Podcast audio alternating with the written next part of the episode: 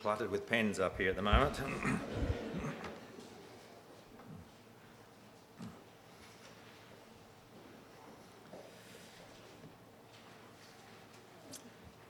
Well, today we continue our look in the Psalms. We began a series on Psalm twenty-three a few weeks ago and uh, did a six-part series on that psalm, um, but we're looking a little bit broader, um, or beginning a little bit broader today as we consider different aspects of the Psalms um, over the next few weeks. So we're just going to pray and then we'll consider what the Psalms have to say. Our Father, we just thank you that we can be here today. Lord, we ask that you might speak to our hearts. We thank you that you're a God who is living and active, and you are able to um, pierce the very depth of our hearts and being, and to um, reveal yourself to us. And Lord, we We open ourselves to you today and ask that you might uh, teach us and grow us and enable us to um, understand better what you have for us and to love you more. And so we commend our time to you this morning now in Jesus' name. Amen.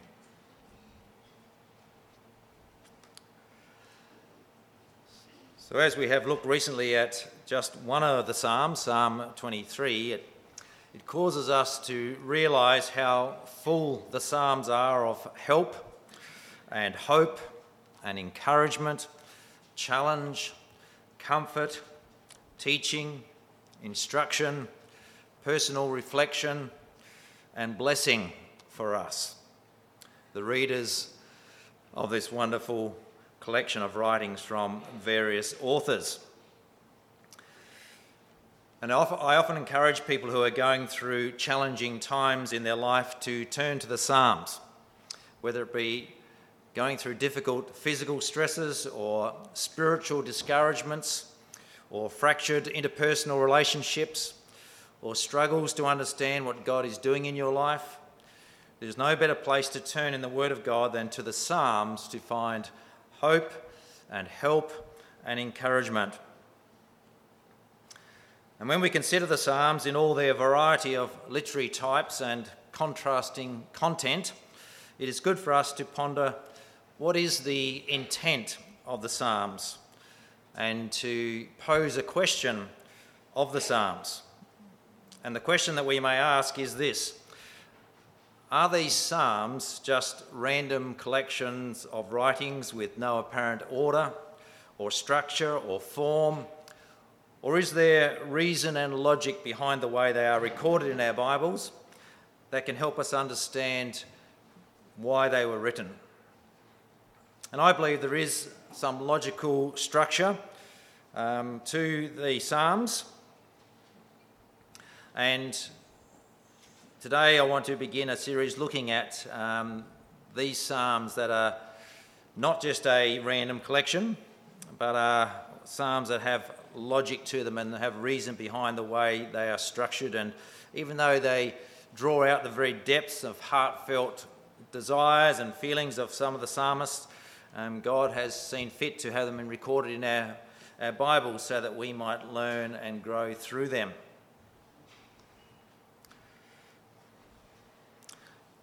So how are the Psalms structured? Well, if you were to read in a Hebrew Bible, which I can't do, Um, but you would find that there are five divisions of the Psalms, um, which the Jewish writings have, and the Jewish writers um, maintain that each of those five books of the Psalms parallel to the Pentateuch, which is the first five books of the Bible: Genesis, Exodus, Leviticus, Numbers, Deuteronomy.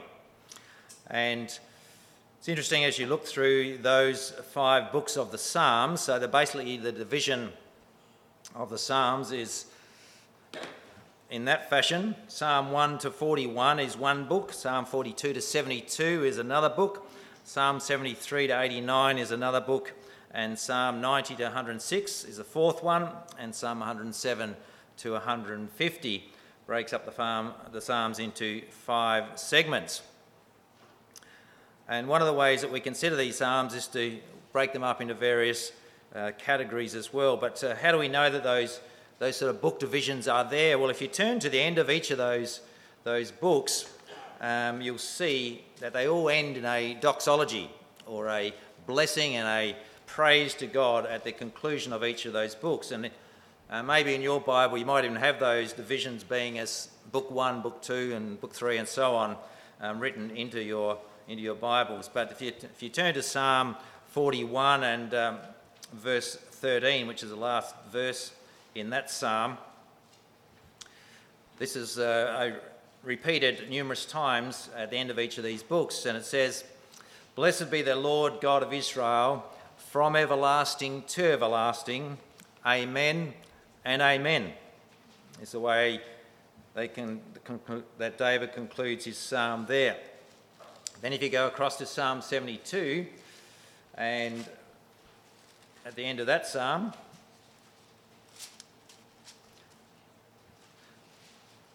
and you look at verses eighteen to twenty, last three verses of that psalm, concludes this way: "Blessed be the Lord God of Israel, who only does wondrous things, and blessed be his glorious name forever, and let the whole earth be filled with his glory. Amen and amen. The prayers of David, the son of Jesse, are ended." And so there's a distinct division and ending there to that part of the Psalms, that book, number two. And if you go across to Psalm eighty-nine and the end of that psalm, we see similar words once again, verse fifty-two. "Blessed be the Lord forevermore. Amen and amen." And then Psalm one hundred six.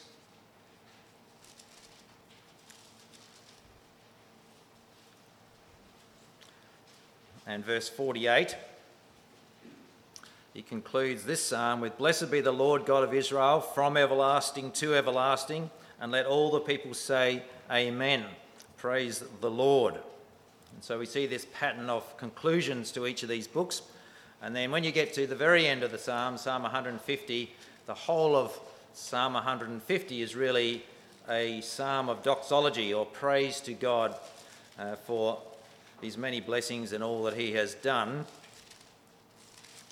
Psalm one hundred fifty, and we won't read that one all out, but just to conclude, uh, at the end of that psalm, he, he mentions, every verse mentions praise to God in Psalm one hundred fifty, and praise him for his work, his acts that he has done, and praise him for who he is. And at the end he concludes, "Let everything that has breath praise the Lord, praise the Lord." And so we see these five divisions, and there's this Uh, correlation somewhat with the uh, the first five books of your Bible, the, the, what they call the Pentateuch. And so it's interesting, those divisions. But another way that we can uh, look at the Psalms is to divide them into various categories according to themes, uh, which is what I aim to do over the next few weeks, and consider ex- examples of the various themes that we come across uh, in these Psalm categories. But before we do that, Uh, what does the the word Psalms mean? Well, the meaning of the, the word psalm, in the, the English word that we have, is taken from the Greek word psalmoi, used in the Septuagint, which is the Greek translation of the Old Testament, which was written uh, about the third through to the first century B C. And uh, that word psalmoi means songs, which is where the English Uh, word for psalms has come from.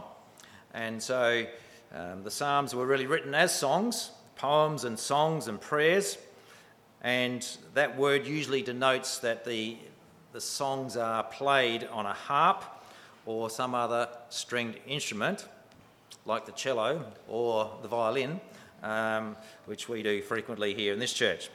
So and that's really the meaning of the psalm. So songs which uh, have been written so that we might learn from them. And many of the, obviously, the Jewish songs are based on the Psalms.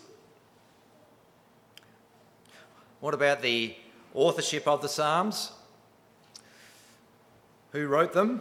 Well, there are quite a number of authors of the Psalms. They're often referred to as the Psalms of David uh, because seventy-three of the Psalms are attributed to him. Uh, some of the other authors are Asaph, who was a Levite appointed over the services of praise under David and Solomon. uh, the sons of Korah, who were doorkeepers and musicians in the tabernacle. Solomon is considered the author of two psalms. Moses, the author of Psalm ninety. Heman, one of Solomon's wise men, the author of Psalm eighty-eight.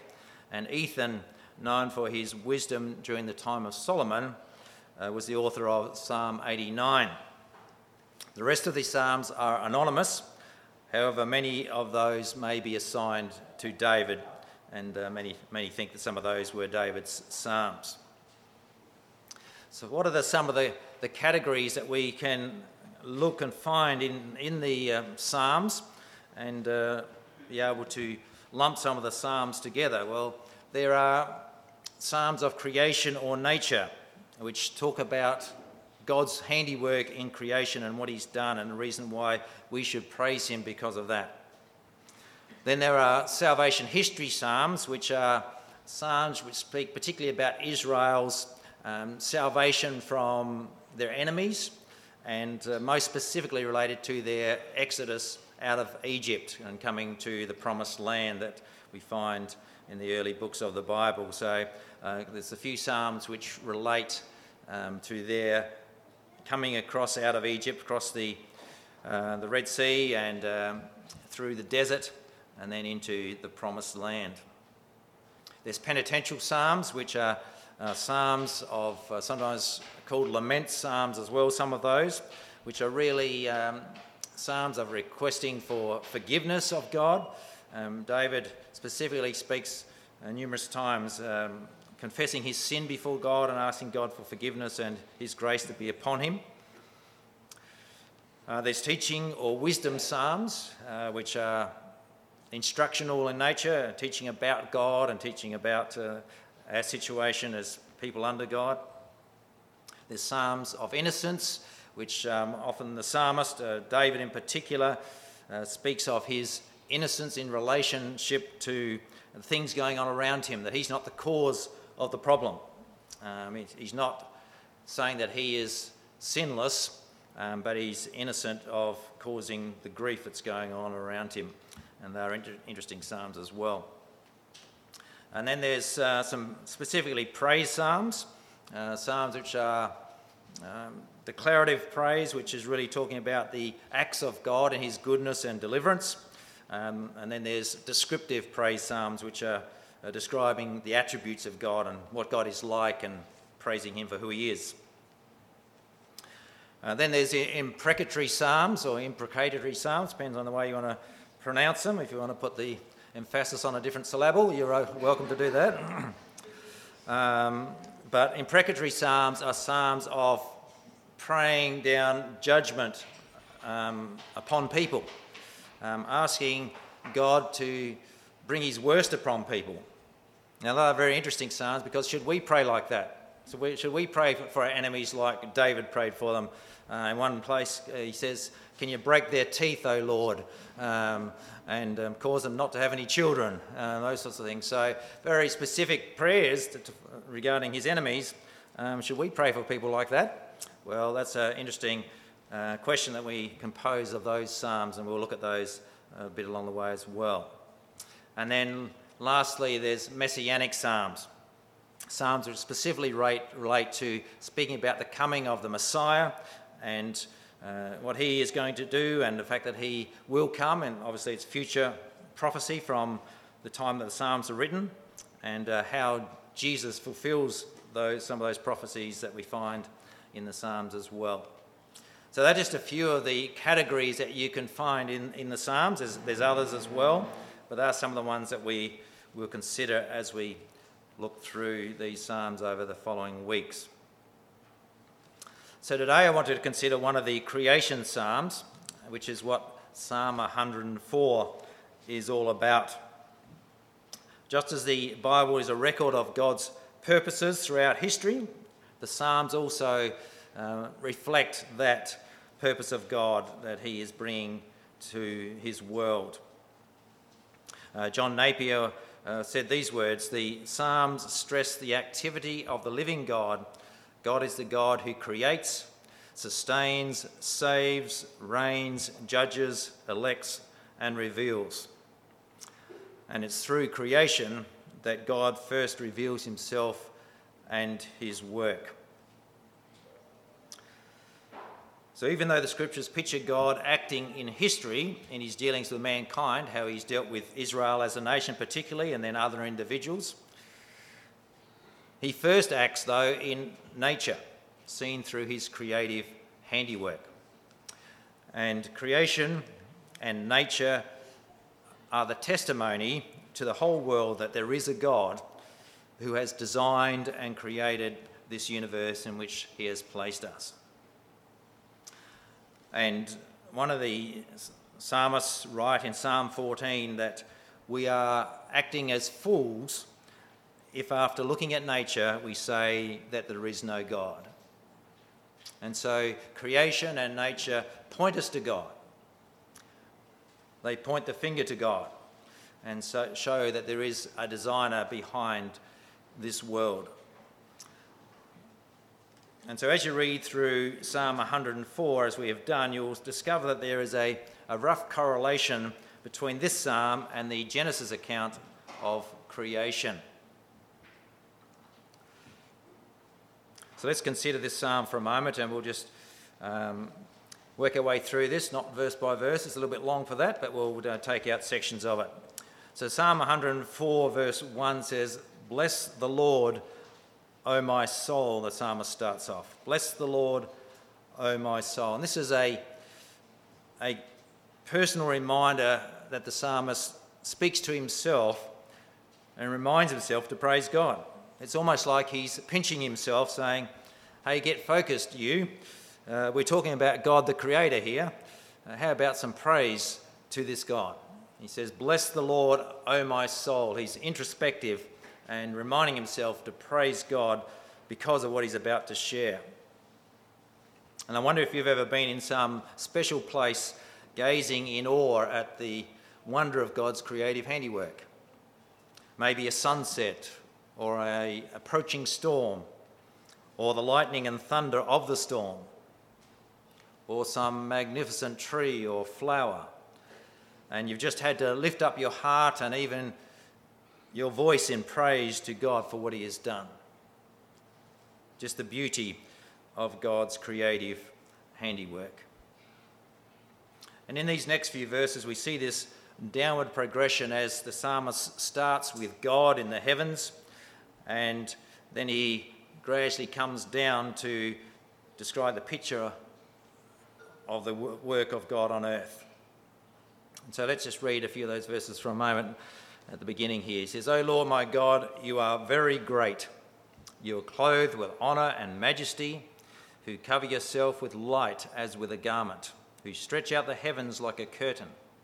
He lays the beams of his upper chambers in the waters, who makes the clouds his chariots, who walks on the wings of the wind, who makes his angels spirits and his ministers a flame of fire. You who laid the foundations of the earth so that it should not be moved forever. And so the psalmist starts off looking at God. He says, you are very great. You're clothed with honour and majesty. And before you look at creation, you must look at God, the designer and the creator of it all. Creation points to this God who made it. And the problem with our secular world is that although they may appreciate nature, that is where the focus stops. And rather than looking beyond that to the God who created it, they pay homage to the creation and want to worship it. I'm sure you remember how Paul started off his, his letter to the Romans, and just reminding of the, the downfall of humanity and its, in its sinful state. But he says these words in Romans chapter one and verse twenty. For since the creation of the world, his invisible attributes are clearly seen, being understood by the things that are made, even so, uh, even his eternal power and Godhead, so that they are without excuse. Because all the, although they knew God, they did not glorify him as God, nor were thankful, but became futile in their thoughts, and their foolish hearts were darkened. And so Paul reminds us there that um, creation speaks of God, speaks of his attributes of creativity and power to design and put into place this universe. Creation points to the designer, the creator. And God is great. He's clothed with honour and majesty. He's covered in light. He is worthy of worship. And even as Isaiah did when he was confronted with this vision of God in Isaiah chapter six, it, it, re, it exposed his own sinfulness, but it showed the wonder and majesty of God, and he bowed down to worship him. Now, Paul writes at the end of um, Timothy, in First Timothy chapter six, as he's finishing off his letter, in verses thirteen to sixteen, he says, I urge you in the sight of God who gives life to all things, and before Christ Jesus who witnessed the good confession before Pontius Pilate, that you keep this command without spot, blameless until our Lord Jesus Christ's appearing, which he will manifest in his own time, he who is the blessed and only potentate, the King of kings and Lord of lords, who alone has immortality, dwelling in unapproachable light, whom no man has seen or can see, to whom be honour and everlasting power. This is the God who created this universe, the one who is dwells in unapproachable light, the one who is holy and worthy of all worship. And then the psalmist goes on to say that this, this God stretches out the heavens like a curtain. And we know through looking at different parts of Scripture that the different dimensions of heaven. We see Paul talks about the third heaven where God resides. It's God's abode. Uh, we know of the celestial heavens, which is where they, the stars and the moon and the sun exist. And then we know about the atmospheric heavens just above our earth, um, which has the, uh, the force of gravity. It has the Um, clouds and uh, produces the rain and moisture for our earth in which we live. He speaks about the beams of his upper chamber, which speak of the canopy that God designed around the earth, watering it before it rained and before the flood. If you remember that it didn't actually rain before the flood came, and uh, God had designed the earth in such a way that this was this canopy around the earth, which it was like a mist that uh, enabled the watering of the plants um, on the face of the earth. If you just look at uh, Genesis chapter one and verses six and seven, it says, God said, let there be a firmament in the midst of the waters, and let it divide the waters from the waters.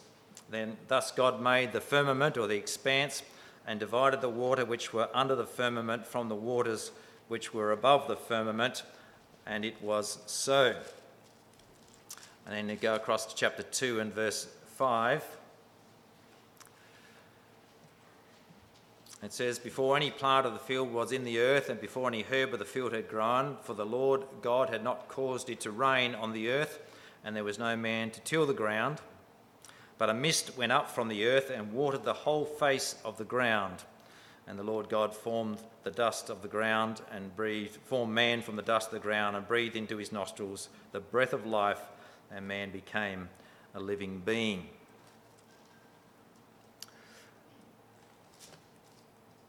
So we see that, that God watered the earth in this way through this vapour canopy. Then the psalmist goes on here in Psalm one hundred four, and he, he speaks of God who watches over Uh, his creation and points angels to minister to his creation, especially to humans, obviously. And we know uh, this picture of angels being engaged in uh, working and doing God's will on earth. Um, Paul writes of the angels as uh, ministers of fire as well in his book to the Second Thessalonians, chapter one and verses seven and eight.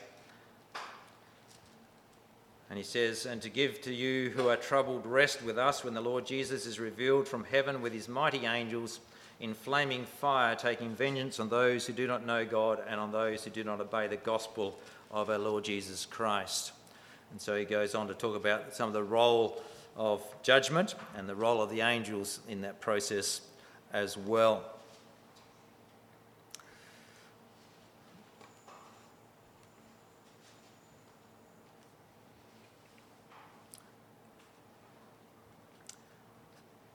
So then he then goes on to describe God's creation of the earth on which we live and how God sustains it. And as you read through this psalm, as we as Andy read it to us before, you realise how many times that water is used in this psalm and how God sustains his planet uh, through water. And obviously without it, um, we don't survive as a people. And we know how messed up our world can be when sin has caused great grief in our world, and so parts of our world lack a lot of water. Sometimes we go through drought, and uh, how everything dies, pretty much. And so we realise that the vitality of water to sustain our world, and he, he mentions this in these following verses. He says, "You laid the foundation of the earth so that it should not be moved forever.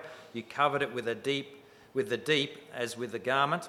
The waters stood above the mountains. And at your rebuke they fled, at the voice of your thunder they hastened away. They went over the mountains, they went down into the valleys to the place which you founded for them. You have set a boundary that they may not pass over, that they may not return to cover the earth." So um, sometimes uh, reading that you might think that that's talking about the flood um, in Genesis chapter seven. Um, but... It's really talking about the division of water from the atmosphere as God designed the earth and um, put the oceans in their places um, at that particular time. And he goes on to say, he sends the springs into the valleys, they flow among the hills, they give drink to every beast of the field, the, the wild donkeys quench their thirst, by them the birds of the heavens have their home, they sing among the branches, he waters the hills from his upper chambers, the earth is satisfied with the fruit of your works. And so this descriptive psalm moves from the macroscopic view uh, to the microscopic view, and to remind us that God is not only big and powerful uh, to create this universe, um, but that he's also interested in the very little things of his creation, the things that are even less significant than us, the wild donkeys, the birds who sing on their branches, the cattle in the fields. And it's interesting how God is interested in those little things. Just want to tell you a bit of a story. Um, we've got a couple of friendly woolly wagtails in our backyard at the moment. Um, well, they're not so friendly anymore, um, but they decided they were going to build a nest on our clothesline. And so that's what they've done. This beautiful nest has developed over a short period of time. And just amazing the intricacy of the nest that has been built there. And then obviously there were two eggs laid in that, that nest. And then eventually there were some birds that came out of those eggs. And so now there's two little birds that are growing very rapidly inside that nest.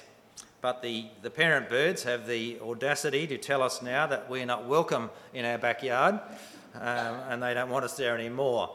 Um, and so that continues on. I'm not sure when that will end, um, but it's um, it's influencing life in our backyard at the moment. But it's just interesting how two little birds spend their whole time um, just protecting and providing for their babies in that nest, and the, and the way they structured that nest with a perfect unity um, and balance in the way that nest is built. That's part of that's God's design. He created the birds to do that, and um, we realise that God is interested in those birds. Even as he says here, he waters the birds so that they might spend their time in the trees. And I wonder if you've ever had any thoughts in any time in your life you think, is God really interested in me? Insignificant old me? Well, let me tell you that he is, because he's even interested in these birds that we just talked about. But here he says that he's even interested in the sap in the trees. In verse sixteen, if you've got a New King James Bible, you find that it reads that way. If you have other versions, you miss out on that wonderful insight um, because it says something slightly different.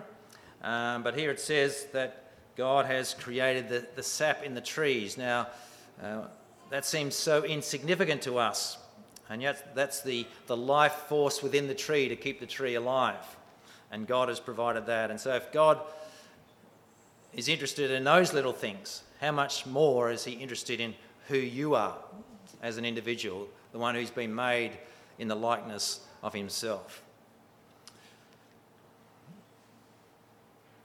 Well, the psalmist begins to conclude his psalm on creation to remind us how dependent we are on God.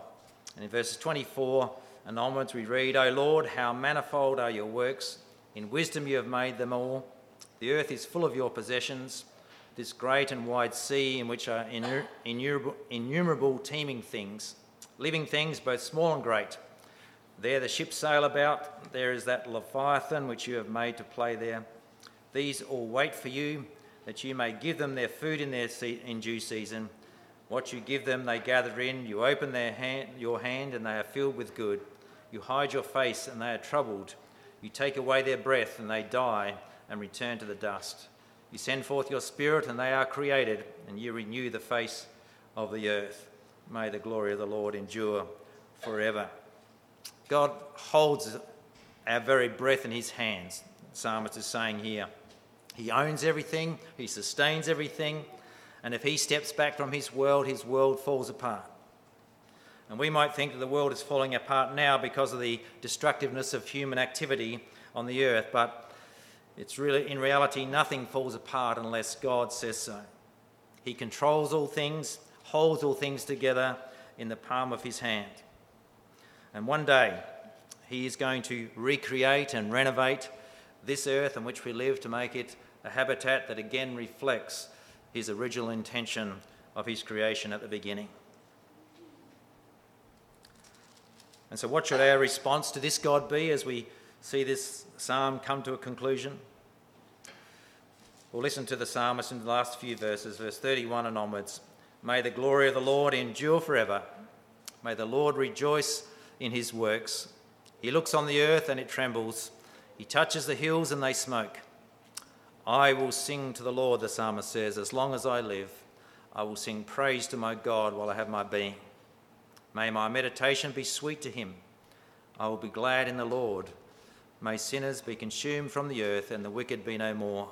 Bless the Lord, O my soul. Praise the Lord." He finishes the same way that he started this psalm, with praise to God who created this universe for his own glory. And he says that should be the heart response of those who acknowledge him as their God. Will we do the same? Will we acknowledge this God who created the world in which we live in this way? Will we reflect that in the way that we live, that we look around us and see the beauty of God's creation, and rather than just acknowledging it as something put together well, we glorify the God who created it? That's what the psalmist is calling us to do, to look at what he's done and then turn your praise towards him as your God and your creator and the creator of this universe. May we do that as his people, recognise him as the designer of this wonderful world in which he's placed us in. Let's pray. Now, Father, we thank you for your work of creation. We thank you for your creativity, your handiwork. Lord, we are the recipients of great blessing through your creation.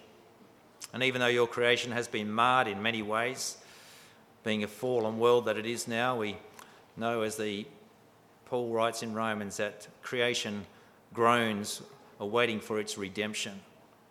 And we know, Lord, we thank you that we can only have redemption through Jesus Christ, your Son, and what he has done through his death and resurrection upon the cross for each one of us.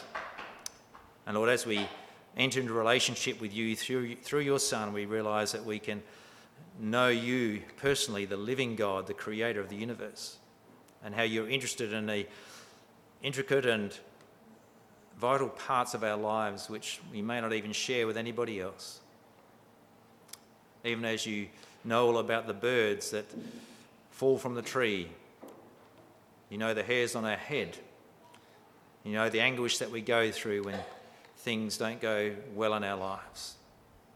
And Lord, you're there for us. You are our sustainer. You're our comforter. You're the one that offers help and hope and purpose for life. And we thank you for the everlasting life that we will have with you through faith in your Son. Lord, we commit our lives to you today and help us to appreciate all that you've done and all that you are today. In Jesus' name we pray. Amen.